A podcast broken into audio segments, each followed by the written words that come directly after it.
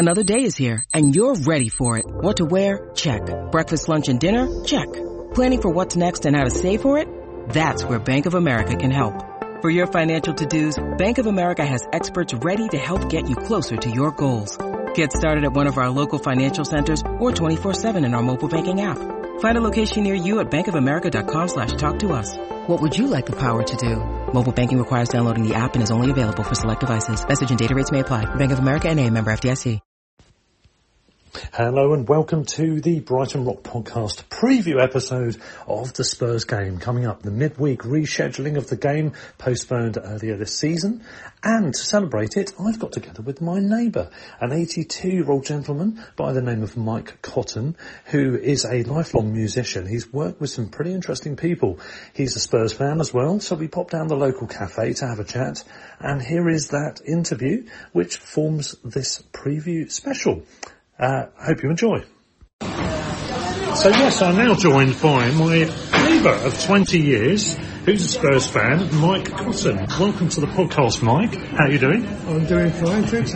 You look like you're doing fine yourself, so it's good. Certainly am, especially all, all the more for seeing you. Uh, we're in the local cafe, just popped down the road for a, a little coffee, and um, we're speaking on Monday ahead of the game against Spurs for the Albion on Wednesday, and we'll talk about the game in a moment. Um, but first of all, we've got to get your background as, as a Spurs fan. Tell us about where it all started for you, where you're from, and all that sort of stuff. Well, it started when uh, I was probably about four or five.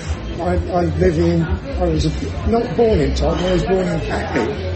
But uh, Oh, in the Salvation Army home, which Yeah. I'm sure that most of the kids of uh, my age around that area was born in the same place. um, and uh, I, I knew about this with the ground down the road because my father was uh, in the home guard at the time and uh, he was the captain of the home guard team. And somewhere lurking at home, I got a picture of him on the Spurs ground, and captain in you know the posing photograph of the, the winning uh, home guard side. Anyway, from there on, um, go forward a few years to about 1947 when my mother's youngest brother was the army. He was a, a red cap, you know, a, military policeman. And um, he got home, he was a man Spurs man, and uh, he took me to a game, which was uh, Coventry City we were playing. I can still remember that, and I can still remember the score. It was 2-1. We, we won it. But I never saw any of the goals because I was down on the ground and all I saw was the arse of mob suit. So and he'd lift me up to see them all going back to the centre line shaking hands. You know. Brilliant. But I was sold and uh, my one of my cousins who lived up the road was Keen Spurs, he was about nine, he was a bit older than me. Um, he said, oh, I'll take you to the, to the ground and we used to go in the boys' enclosure for nine pence, old money. So that's what, was that about, times 80 or something in today's money. And uh, that was it, I was sold. Good. Then we got promoted.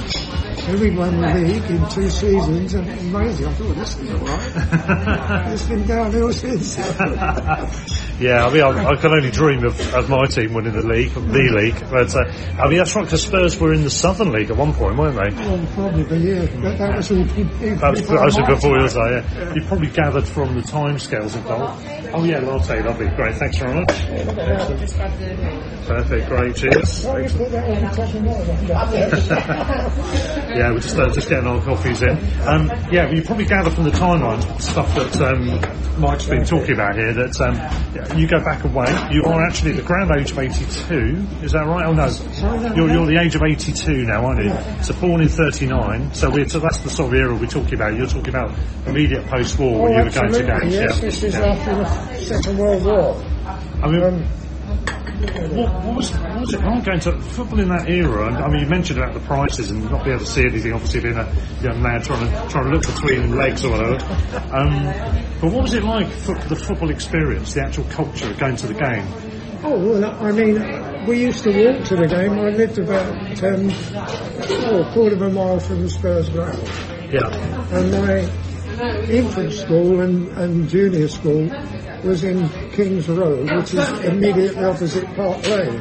Yeah. So I was about about 200 yards from Oh, ground. that really is close, isn't? Then Yeah. when, when I went to senior school, I went to Tottenham Grammar School, which is in White Hart Lane. I couldn't support anybody else, could I? No, no, absolutely. You're And proper, proper local. Probably our best ever manager. Yeah. He lived right opposite in Creighton Road, which uh, overlooked our school. Oh, blimey. So he, he was living, literally, he was Oh, living lived right, on the walkable. ground, yeah. walkable. In That's a- Bill Nicholson. Yeah, in a semi-detached house, you know, nothing flat. He was one of the best managers I've ever ever been. Yeah, great. And I saw him actually play. He was still playing for the Spurs team, Hmm. number four. And, and uh, in uh, the, up to about 1949, I think he, he uh, hung his boots up and went into uh, Yeah. the other side of it all. Yeah. Um, what, what was it like seeing your team win the league title? Was, was that their first time? I, I don't know the Um, history offhand. Yeah, we went straight up from the second division, Yeah. which we won, and we won the league. And then it was a slow decline through the 50s until Billy Nick came along in about 58 Yeah. and um, started to get the team together. And uh, then the 60s was probably the best I'll ever see a Tottenham team. Yeah. yeah. And uh, they were great. And that, that's the golden era, isn't it, actually? Well, for us, So yeah, yeah. yeah, yeah. I mean, we won the cup three times and the league, so and the, the first English club to win a European cup, you know, albeit the, the European Cup Winners' Cup or whatever that was. I don't know what they call it now, but Yeah, who knows? They change yeah. every minute, don't they? right, yeah. Um, I, my, my earliest memories of Spurs are actually when we were in the top division last time round, 79 to 83, and you guys were up there as well. You, in fact, you got up the year before us. We had a bit of a, a grudge against you because you guys at that, that Oh, Southampton game. Do you remember? Yeah, there was a little bit of draw. Yeah. yeah. Uh, that was actually the year before I started going, so I don't remember that. But I've heard mu- much about it since. Yeah. Um, so yeah, I think we there's more we had more of a grudge against Southampton, I think, because uh, that's the local. that South Coast. South Coast, thing, yeah, yeah. But I mean, so yeah, we followed you up, and you were one of the first teams I remember seeing play at the Goldstone. I think it may have been my second or third game ever was against you guys, and I, you know, we're talking that this era was by this point just getting towards the Hoddle era and Archibald and all those sort of players. Amazing team then as well. Where where do they rank for you? Are they sort of the next best after the sixties? Well, I, I've always thought the best Tottenham teams always had an outstanding centre forward. Yeah, I mean, in, in the uh, early days we had Len Duquemin when I started watch. He was a Channel Islander and uh, a fabulous, just a natural centre forward, you know, the Yeah. air to bump, you know, and those the balls were heavy in those days, you know. And uh, yeah. we used to ask the team to send the ball over with the race on the other side, so it didn't have to his area. But then, then in in the fifties we, we had various people, but Bobby Smith came along. Yeah. So we actually got him from Chelsea, you know, uh, just, uh, to pick the pocket. And of course Jimmy Greaves came up. I saw Jimmy Greaves first game. Yeah. He was playing for Chelsea. Brilliant. Cheers. Thanks. Thanks. Food has arrived. Thank you. Cheers. He was playing for Chelsea and um, it was a 1-1 draw and he, he equalised for Chelsea in the last minute. He dribbled right in front of us, behind me, I was behind the goal. Yeah. He must have dribbled past everybody twice before he struck in the net. And uh, two years later, he was a Tottenham player. Yeah. Yeah. Well, Bobby Smith, of course, did end up at the Albion eventually. He was at Yes, Brighton in the later days. There's something to do with the rumours are that he had gambling debts all over the place, and we, I think we'd agreed to take them on. And A gambler, I mean. yeah, uh, and we, I think we got him on a, a reasonable wage Yeah. um, at the latter part of his career, but because he, he had all these gambling debts to settle, so I don't know what we paid. Um, yeah, but one of one of um, our ex-neighbours actually from the neighbouring block, um, old John, you might remember, who's no longer with us, passed away a few years ago. But he Bill he knew, yeah. uh, he, he knew him. He knew- player? yeah, mm, Yeah. mm, yeah, yeah. That's right. Yeah, but um, but yeah, so yeah, um, it's uh, interesting times. Um, I'll ask you about the modern era and about the game coming up later on. But I'm going to pause to eat this uh, sandwich, Right. and I've got to ask you about what you did for a living as well in a moment, which Oh. um, people I think will find interesting.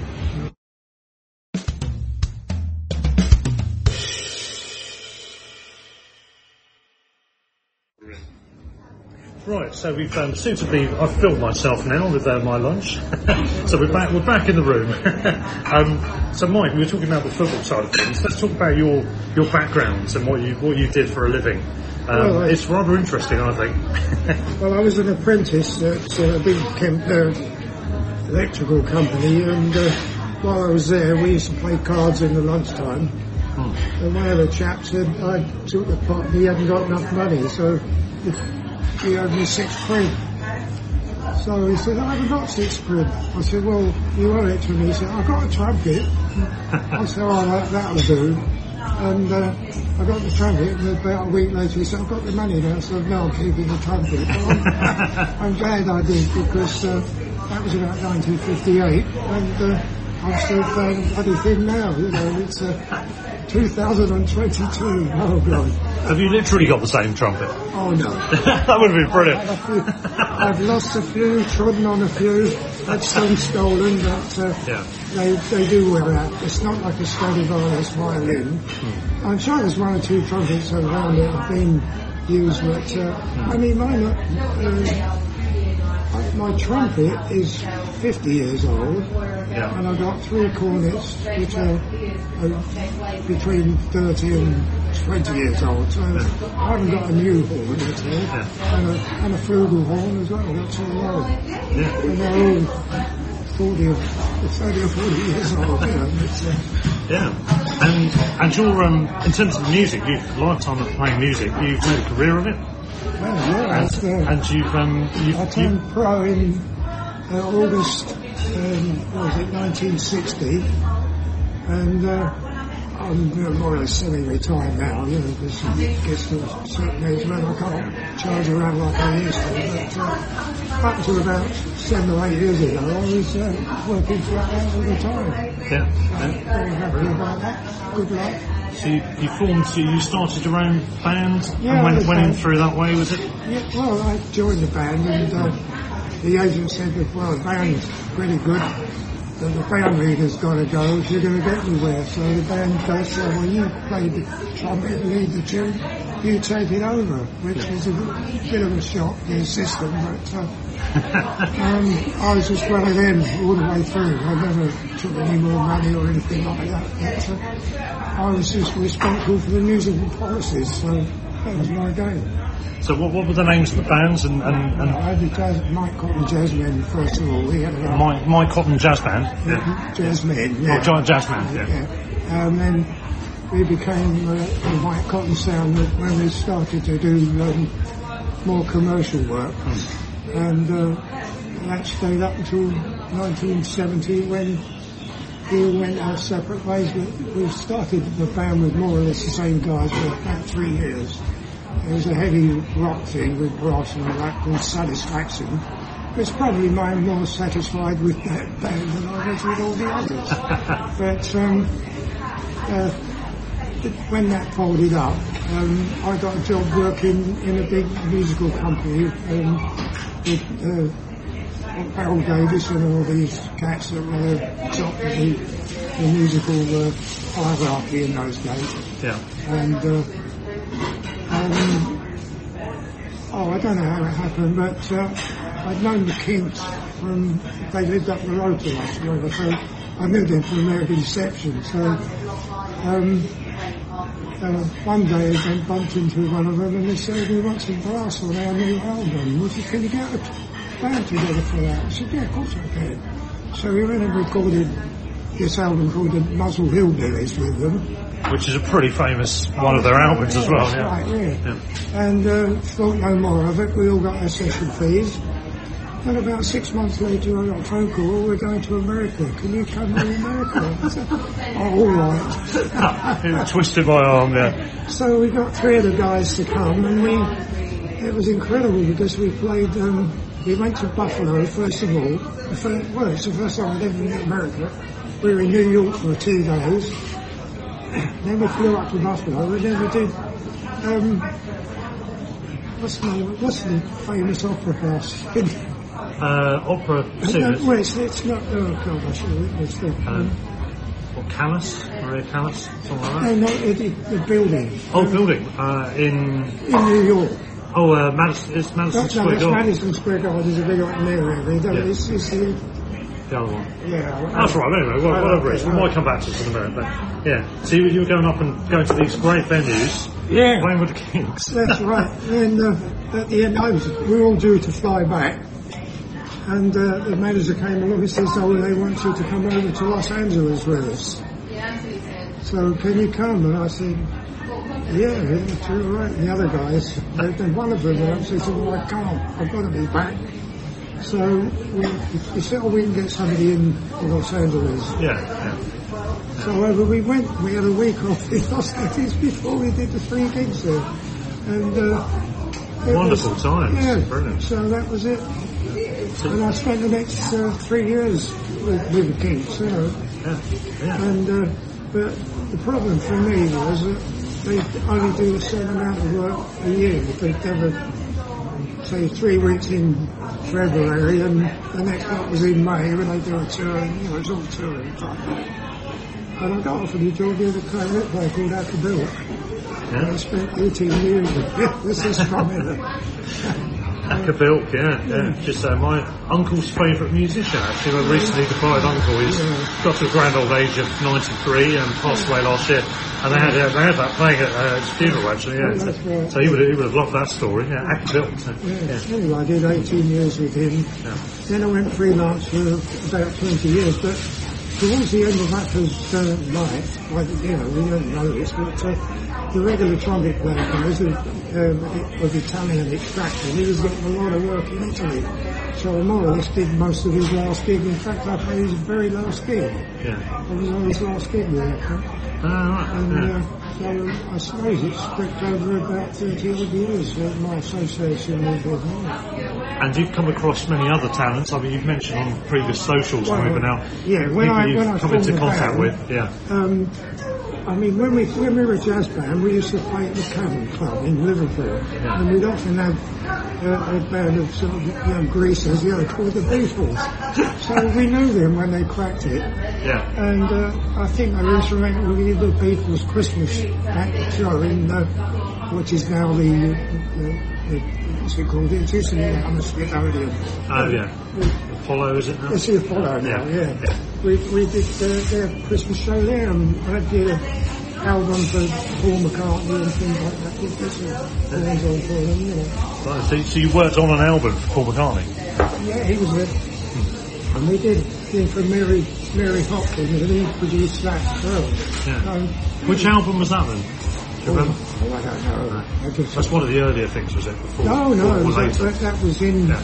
probably 1968 when they, they were branching out doing their own, own thing. But uh, So, oh, we bump into them all the time, you know, in, in various places. And because we've known them since they were kids, you know, they, they were really lovely. John Lennon, I mean, and the guitar players would be sitting in the corner for hours talking about this, that, and the other, you know, it was a great thing. brilliant. And I mean, so picture the scene. So you were playing the Cavern Club as one of the main sort of uh, Well, in those days, you know, you go, Regular you go, acts, I guess you we call it. used to work six to seven nights a, a week, you know, Yeah. all over the country, Yeah. and uh, they, we used to publish our tape sheet in the Melody Maker, and people said, "How do you do all that?" And well, it's just like getting up from work, you know. yeah, just travel about. Yeah. I and don't know any different, you know. In So- fact, so- when you didn't get your gigs, you, you were lost. You didn't know what to do with yourself. Yeah, yeah. So you, you'd be there regularly, was it once every couple of weeks or something. You'd be there with it, roughly the Cavern Club. Oh no, no, but um, I Less mean, frequently. uh, yeah, it's Yeah. a big country, and we do, you know, we go, Yeah, so you go to all over. Scotland and do, uh, do the big cities and uh, Yeah. and lovely lots of rural work as well. You know, Yeah. places you never heard of. Yeah. I mean, that, that in some ways is the part of the nicest bit of it, isn't it? Well, I saw Britain, um, not through the eyes of a tourist, you know, but uh, just a working guy, you know, going around. Was marvellous. You you to places where you really love and you say, oh no, I want to go there, it's horrible, you. And I suppose people didn't get around that, that, that much, that far afield within the country, did they, I Well, suppose? no, no, I mean, people typical. were starting to get cars. I mean, it was still pretty low, but uh, we never travelled Yeah. great distances. And, uh, you know, in those uh, even the smaller towns had their own uh, sort of entertainment set up going on. They'd Yeah. have a theatre, they'd have a club, you know, and whatever. And all the used to do the same thing, you know, tour around. That was, then it worked. There wasn't anything like discos in those days. It, it Yeah. The kiss of death on normal live music in places, you know. Yeah, that's it. Yeah, the tradition was just all the, the live music. So, so just to picture, see, so you were doing uh, all these venues, and you mentioned to me before the Cavern Club, and you said that the Beatles were actually the intervals Yeah, uh, well, between. that's how they started out, you know. So, so, uh, so they've technically supported you, Oh, well, they, they did, right? which is an amazing claim to fame, I have to say. well, you know, I mean, it was a Yeah. crap house, really. You know, it wasn't exactly the nicest place. In fact, they built another one identical to it, you know. thought, yeah.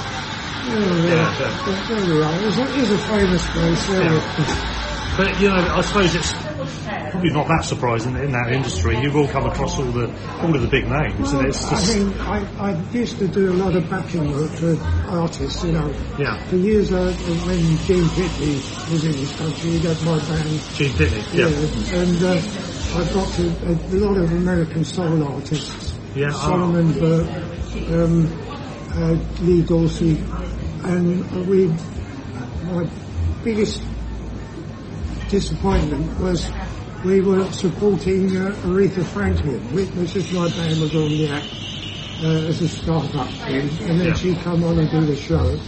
And she came over with an American band, a 15-piece orchestra, right? And uh, it must have been somebody had gone down the local branch of the Musing Systems Union and booked 15 guys. Because when they got to London, they were terrible. And she came up and begged us to, to back her. She said, I love your band, you must have your back. I said, we'd love to do it, but we've fallen foul of the union. yeah, oh, And, yes, uh, and I said, and she, I, I said, don't worry, it'll be all right. The manager was there with her. Anyway, I, when the when the boys were singing, I said we couldn't do it. We couldn't do it. You know. Anyway, in all all fairness, the band did get it together in the end, but it took a long Yeah. day. We had a small day, you know. Yeah, But yeah. they did they did do a sterling job in the end, but. Uh, Oh, they'd have loved to have done that. Oh, that, those, I mean, the ones you mentioned you did work with, Solomon Burke, Lee Dorsey. Great, I love soul music, oh, it's great. Oh, he was tremendous. I mean, guys. that old quiet man just sit in the corner Yeah. and get up and do all that. Holy cow. Really. And the other one that I must mention is, is James Brown. Oh. Because he was my favourite. When I first got into that scene, I got a whole pile of records and the band was just superb and this guy had given it worse in Europe. And they came over and we got the job of supporting them and um, we play our little set, you know, and we were a pretty good band, you know, we, we, I, I won't deny that, you know. Uh, but this band come on and they were dynamite, were all dancing and square at the same time, and we just... anyway, this guy come and said, Mr. Brown would like to see you. So I went up to his thing, I sit there and have a drink. We sat there yakking for about half an hour, you know. And uh, he said, come down and play with my band. So all us guys, we all joined in and did jam on the stage. And uh, What an incredible claim to fame, Yeah. that's brilliant to, yeah, to play with them. and he was he was so good, you know. I mean, I, I've heard subsequently, you know, he could be a bit of a taskmaster. Oh, okay. Uh, but I can understand it because he, he, he was absolutely, the show was absolutely flawless, you know. I mean, you see a spectacle like that, you know, I mean, it, Yeah, I mean, these- he's a showman and he wants everything else to be like that as well. it was a, it was a show, you know. Yeah. I mean, all right, you don't see the Moody Blues or even the Beatles. They're standing there and playing like they're, they're oh, about, but this guy was, doing all sorts. and and all the band as well. Yeah. You know, it was something else. It Yeah. really was. And I've got, I've got to ask you about um, some others you mentioned before that you've come across. I've got, I've got to ask you about, uh, what was it, Tom Jones and some fish and chips? Oh, this is absolutely true. Uh, one of the artists that I, I named about was uh, PJ Proby. Oh, yes. and uh, he was absolutely the biggest thing since sliced bread. You know, uh, and we, we were backing him. And I augmented my band. I had three trumpets, uh, three saxophones, two trombones, a big band. And uh, we rehearsed it, and it, we got it off. Yeah. And, and Jim was, he was lovely, quiet man, just stand there and look, yeah, that'll do fine. We never knew what we were going to get, because we'd not, you know, we'd seen him on television or whatever. Yeah.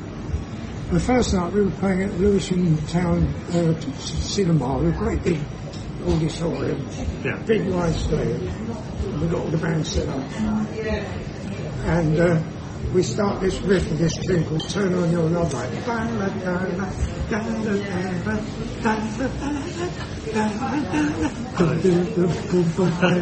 And nothing happened. And the hand came round the spotlight.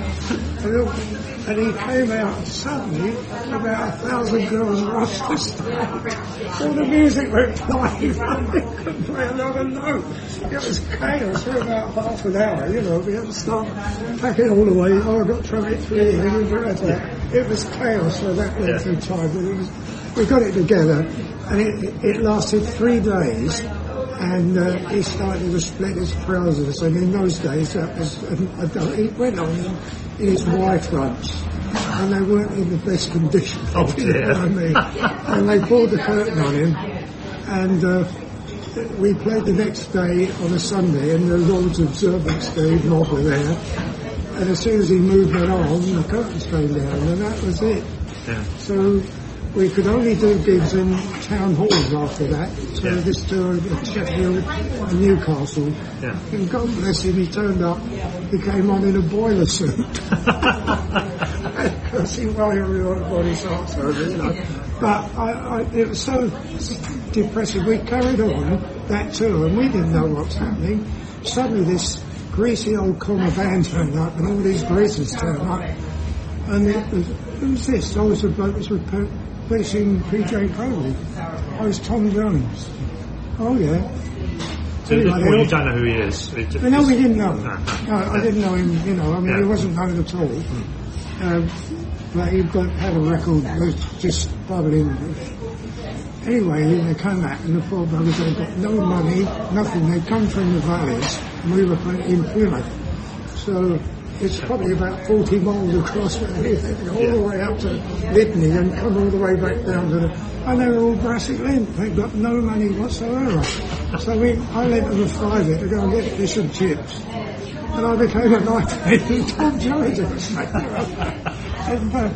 Oh, in, throughout the tour, you know, the record went up to number one and uh, he was away. Yeah. Yeah. Brilliant. Good luck getting a, f- a fiver's worth of fish and chips even just for yourself nowadays, let alone for a whole I- band. I was about one and nine pence a thing, so they had enough to get a gallon of petrol and drive a bit. But, uh, well, there, there it is, you know, we toured with him again and he had a good band out with him then, but he never forgot that because I went to see Tina Turner for a gig and suddenly a bottle of the best, the VSOP brandy landed in my lap. And uh, I said, Mr. Jones, I'm there. He said, God bless you. That's about five years later. Oh, it's, it's good he's not forgotten. I, fr- I I think people appreciate that, don't they? Yeah. Um, before we wrap up on the music side and get your opinions on Spurs, a couple of other very quick ones about um, music as well. You also told me you've had a couple of people who were potentially trying out for your band. Um, didn't didn't work out, but they turned out to be rather famous names. Well, yeah, I suppose Elton John must be the uh, most. No, I, I, our keyboard player had got the job with the Animals when um, one of the Animals guy uh, didn't couldn't like flying, and they were going to America, so Dave got the job with them. So I was looking for a keyboard player, and uh, I got all these, you know. So there's a young kid called uh, Reg Dwight. Uh, he'll meet you at uh, Wood Green Tube Station. Oh yeah, all right. So I go to the car and there's nobody there. There's a little sort of tubby bloke with a sort of a pair of whiskered trousers in a ginger sports. Can't be him. Yeah. Went round the block. We did it three times. The only guy that was standing there was him. So I thought, "Yeah, are you Reg? Yeah. Oh, you better get in then. So, you know, so I took him, and uh, in all fairness, he was really nice. I didn't ask him to sing because I wasn't. No, you're looking for this keyboard, yeah. He was, he was playing Yeah. the right things. and not known to me at the time, but our agent had already booked another guy called Steve Gray, who um, was with Eric Delaney's band at the time, and that ordered up. And Steve said, yeah, I'll join the band. So I, I had to tell, you know, he came on that night. I said, look, Reg, I'm sorry, but he said, I haven't got a good job ever. I said, well, no. I said, because my agent has already booked somebody without me knowing. I said, who's that? He said, I said, Steve Gray. He said, oh, yeah, he's a good player, isn't he? I said, well, I don't know, I haven't heard him yet. But anyway, he went on to be a part of Sky, you know, which were a massive band. But he, he, was, he transformed my band, really, Yeah. because he could sit in the back of the bus. And then I said, so we want to play so and so. You know, he said, "You got any horn parts? No, he's just right out the arrangement. He, and he used to do that for the, the, the, the um, there was a big band program on a Monday night on, on radio, and uh, Barry Foley and the whatever it is band, the arrangement by Steve Gray. And he used to sit in the back of it. How he did it, just had the knowledge of, he knew where all the notes were without, know, Amazing. and he just write four trumpets, five saxophones, four trombones, drums, piano, bass, and guitar. What a talent. Yeah. Brilliant. And he was with me for 18 months. He was a lovely guy. And he went, he went off, he was doing things like Friday night is music night. Oh, yeah, yeah, yeah. He tells some very funny stories about that. There's, there's a guy called John Hanson who used to be known as the, the desert. Uh, they're say. Anyway. Desert uh, Yeah, he, he, was well known in the 20s and 30s, you know. And he, he, he was singing the song Do Re Mi, you know, from the, whatever it is. Um, yeah, all of the um, sound music or something. Yeah, yes, yeah. yeah. Do Re Mi. Yeah. And right at the end, he goes da, da, da, da, da, da. Do re mi fa sol la ti do. And the band goes me. Ah, they cracked me up. Yeah, that's Oh, yes. brilliant. Uh, But uh, he died. Uh, I was I met him uh, a few years on because uh, we had a guy in the band who knew, knew, him very well. You know, Yeah. so I was going. Um, I was playing a band called the Great British Jazz Band. It was a 12-piece band playing. It was a good band. I loved it. Know, all Yeah. top guys and all winners and all that. And I was the only one that never won anything. I was a lead trumpet so they, Yeah. they wanted me in there because I knew the numbers and everything. yeah. And um, uh, he came along and, and it was great because we, we hadn't seen each other 15, 20 years, you and his wife. I remember going to their wedding and, and um, he said, look, come down, you know, he's got this place down in, uh, in Somerset.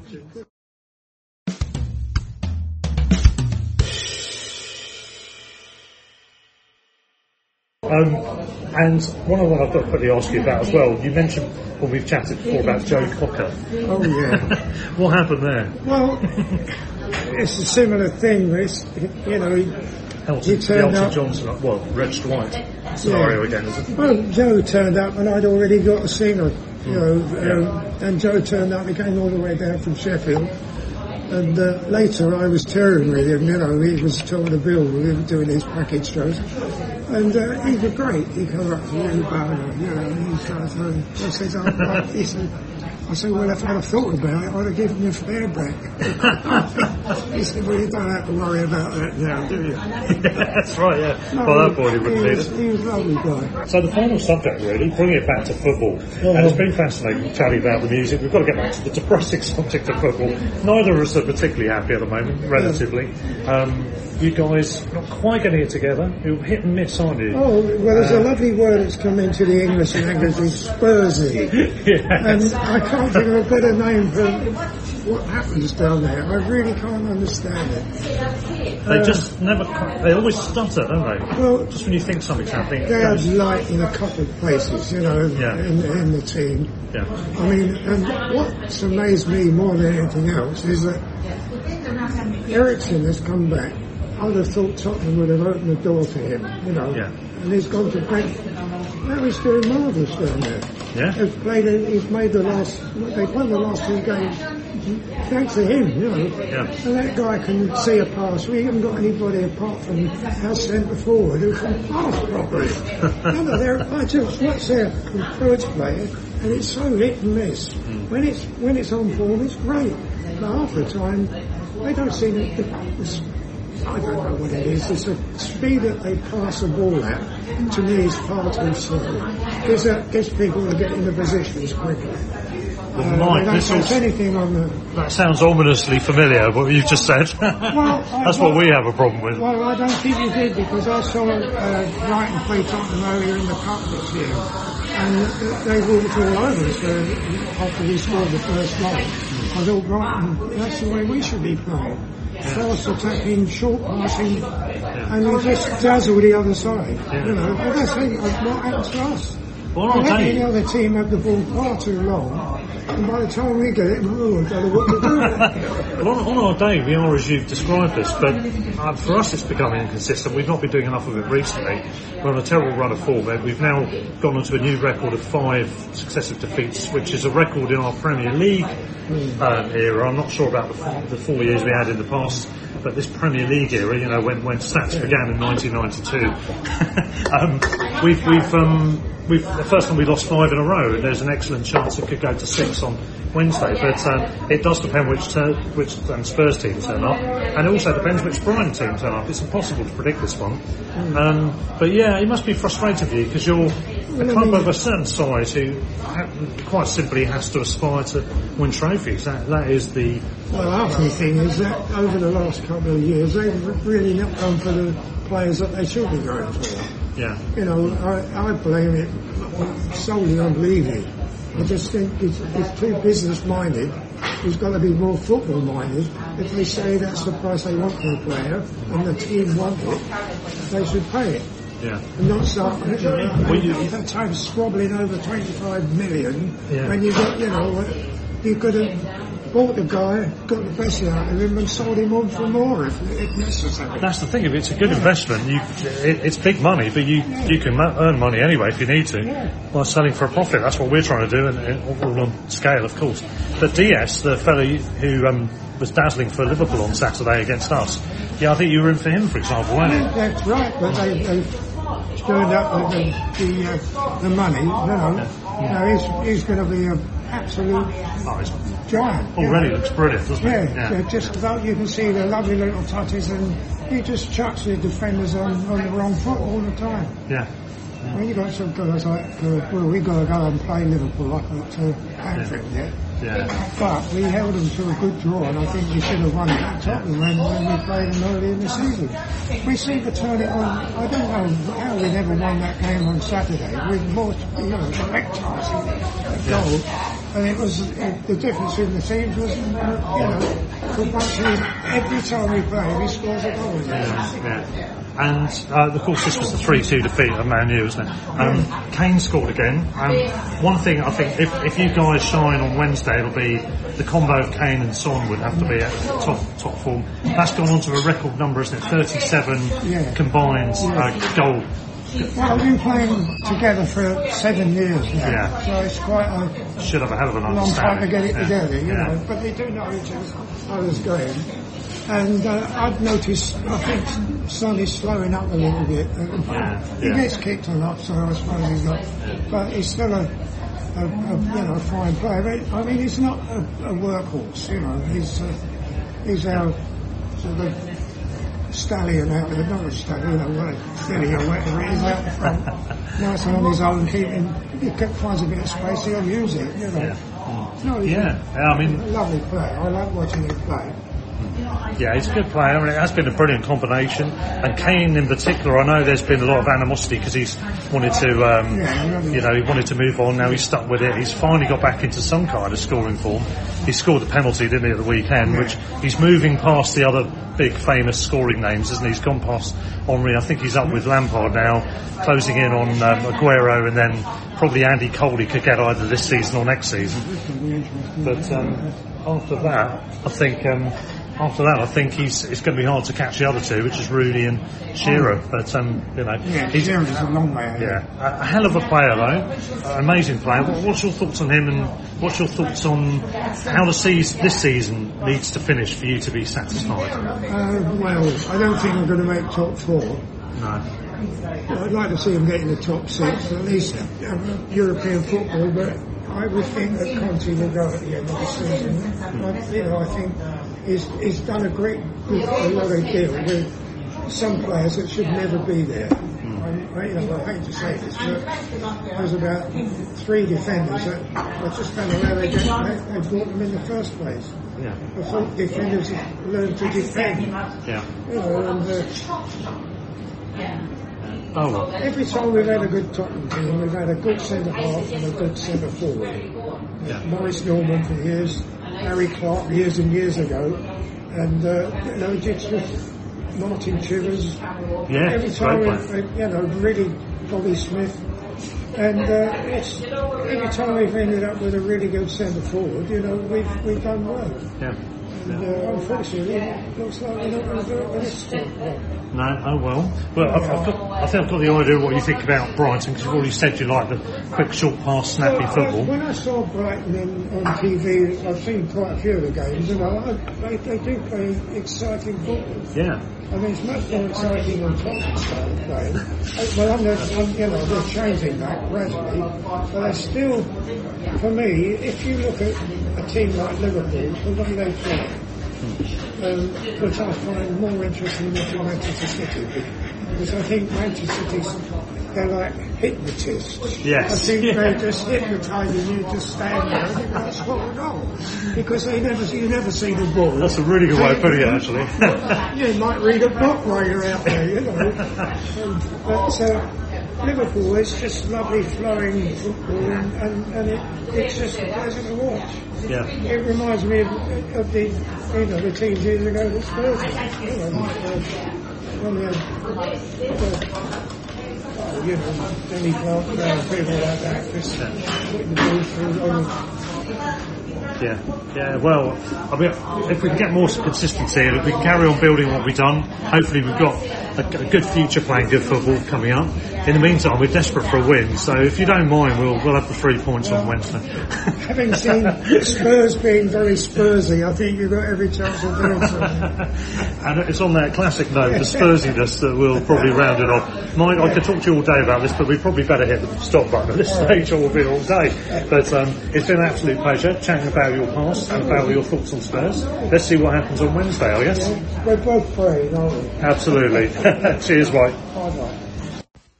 So thank you very much to my good mate from upstairs, my neighbour Mike Cotton, who gave us his views on the game coming up, but also telling us about his musical background and also his Tottenham supporting history. Great to hear from him. Um, we now move to the game, of course. Let's see how it, how it all unfolds as I make my way down to the Amex for the game on Wednesday. Fingers crossed for a very overdue win. We've got a good record against Spurs, of course. I think it's two draws and a win in the last three games. I think that's right. Um, and we are certainly overdue a win in general this season after a run of five straight defeats, a record for the Premier League era, and our good run against Liverpool of having not lost in the last three coming to an end last time out. So we turn our attentions to the Amex 7.30 kickoff on Wednesday evening. It's the Albion versus Spurs. Fingers crossed, stand or fall, up the Albion. Sports Social Podcast Network.